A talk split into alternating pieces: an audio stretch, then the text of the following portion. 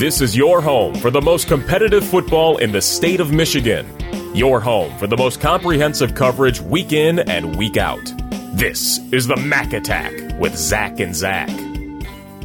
Sitting down now with Dakota Cougars head coach Greg Baur. Coach, how are you today? I'm well, good. How are you, Zach? Hey, I'm doing well. It's always great to have you on the show. And, you know, I just, it's been such a bizarre time lately for everybody and certainly for the student athlete here in Michigan.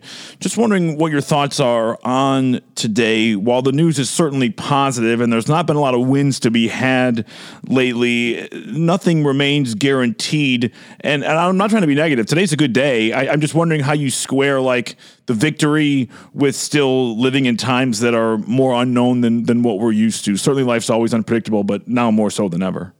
Yeah, we're just uh, we're taking it day by day. Excuse me. Uh, you know, it's positive news today, but we kind of expected that. Their their their tune hasn't changed at all. You know, they want to play in the fall, and they're going to going to do everything they can to play in the fall.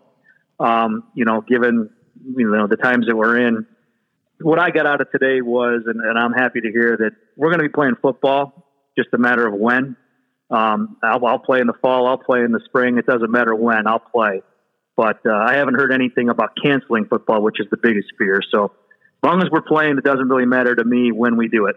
How do you how do you prepare for all this? There's no playbook for playing high school football during a pandemic. I know we went through something in like 1918, but things have certainly changed yeah. in our world since then. And so, uh, how have you how have you worked through this? I've used the analogy before. It's almost like playing hockey, where first you learn how to skate, then you can play. And in this situation, you know, dealing with with guidelines and safety is the skating, and then once you get up on the skates, then you can play. But this time it would be football. And I just just wonder how you guys have balanced that. It's just it's just so different, and it's not easy. Yeah. No, it's not easy, but uh, we're trying to make it as normal as possible. You know, we have a speed and conditioning camp, and it was supposed to start on June 22nd, and it did. So it didn't really change at all for us timing wise. Uh, the kids have been working extremely hard. We have 160 kids out there Monday, Wednesday, and Friday every week. And we have to break it up into smaller groups now, and, and I'm out there from seven till 2:30 every day. But well. um, you know, it's you know, it's, we have to take 160 temperatures every day. We have to fill out 160 questionnaires every day, screenings. Um, you know, and we have to be you know six feet apart, and they have to have small groups and same kids in each group every every time they meet. So, you know, the first few days it was it was a little bit tedious, but now we've kind of got the uh, rhythm of it, and kids have done a great job. You know, wearing masks the entire time, um, even when they're working out, they're wearing masks. So we're being extremely, extremely cautious, um, overly cautious even, and uh, it's worked out really, really well. You know, we're we're, we're going like we're going to play on August 10th. We're going to start practice, and until someone tells us different, that's our plan and that's our goal, and that's what we're working towards. What has it been like for your kids? I know you got a, a, large team, but you know, kids have gone through just an extraordinary time with the way their school year ended. Those that were athletes in the spring, I mean, literally in the blink of, the, of an eye, their seasons yeah. were just wiped off the table. And I'm not questioning that decision, but it just it happened so quickly. There was no warning. Um, maybe you could have seen it coming for a couple days or a week, but still, you know, we've had time to prepare for this one. But how have your kids handled this? I know that often kids are more um, able to be flexible than we think they are when it comes to like structural change. But you know, when things get heavy mentally, sometimes kids struggle. It's hard to wrap your head around the world today, especially if you're 16. And you know, I'm yeah, just wondering what you've noticed, no and what you've noticed at the beginning, and then you know from the third week of June until now. Now that they've gotten some some normalcy in their lives. Right. When we, when we left in, in March, you know, nobody really knew what was going to happen, and you know, you feel terrible for those seniors that had their yeah. winter sport and spring sport taken away. Um, but our kids that are that are with us now, that time off really showed them how much you know we we take for granted sometimes. They came back with such a an, an attitude of just happy to be around each other again. You know, happy to be doing this again, and we don't take it for granted much anymore because you never know you know what tomorrow's going to bring with this thing. So they've been outstanding. You know, they, you know, the first couple months I, I kept in touch. You know, we texted. You know, we did Zoom meetings and things, and you know, they were they were you know normal, but you could just tell they were a little bit down about what was happening and the, the uncertainty of what was to come. But then when we finally got a chance to, you know, they let us do the summer workouts and uh, they got back to some normalcy. You could just it was almost like they were, you know, almost reborn. It was like, you know, they're so happy to be back together with each other and with the coaches and coaches the same way. We, you know, the first day was like Christmas. We're seeing everybody again, you know, so, you know, but like you said, kids bounce back very easily. You know, they're tougher mentally than a lot of people give them credit for. Um, we're just hoping, you know, like I said, we're taking it day by day because it changes by the hour. It seems like. Um, but you know, we're planning on having a, a regular football season, and uh, until someone tells us different, that's that's what we're going to do. You know, and and you, you, you talk about controlling what you can, and so now going forward, you talk about uh, being as safe as possible, wearing masks going forward. You know, does anything change for you guys after this announcement? And I was talking to s- some other people earlier, uh, non coaches, and it's almost felt like, well, today was good day. It was a good news day. That today was almost like a non announcement. And that's not a bad thing because to me, a non announcement means they didn't cancel football. And, and so Right, that, yeah. that's, the, that's the overall uh, thought to me. And so I just, I wonder now what y'all do going forward. And is it just status quo, even though status quo is bizarre?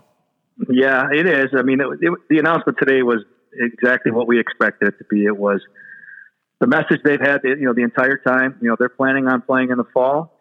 If that changes, there's contingency plans for other times.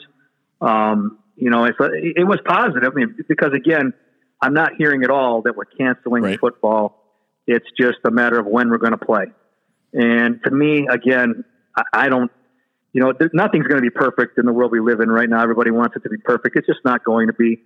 So, you know, we're going to have to play a little differently if, if we play in the fall. You know, there's going to be a lot of precautions, and if we get pushed to the spring, hopefully by that time the precautions are a little bit less. You know, but either way, like I said, as long as we're playing football, and I, the kids are this way too. You know, I asked them the other day. I said, if if it was a choice between no football or you're playing football in March, what are you choosing? And they're all like, let's play football in March. So, you know, it, again, as long as they're going to let us play, you know, we'll whenever they tell us to play, we're going to be ready. You know, if it's August, we're ready.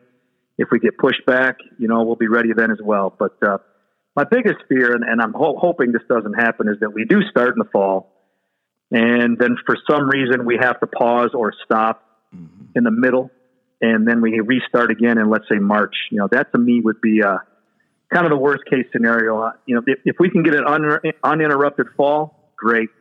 But if we can't, you know, and I guess I'm in the minority on this, I would much rather go into the spring and have an uninterrupted spring.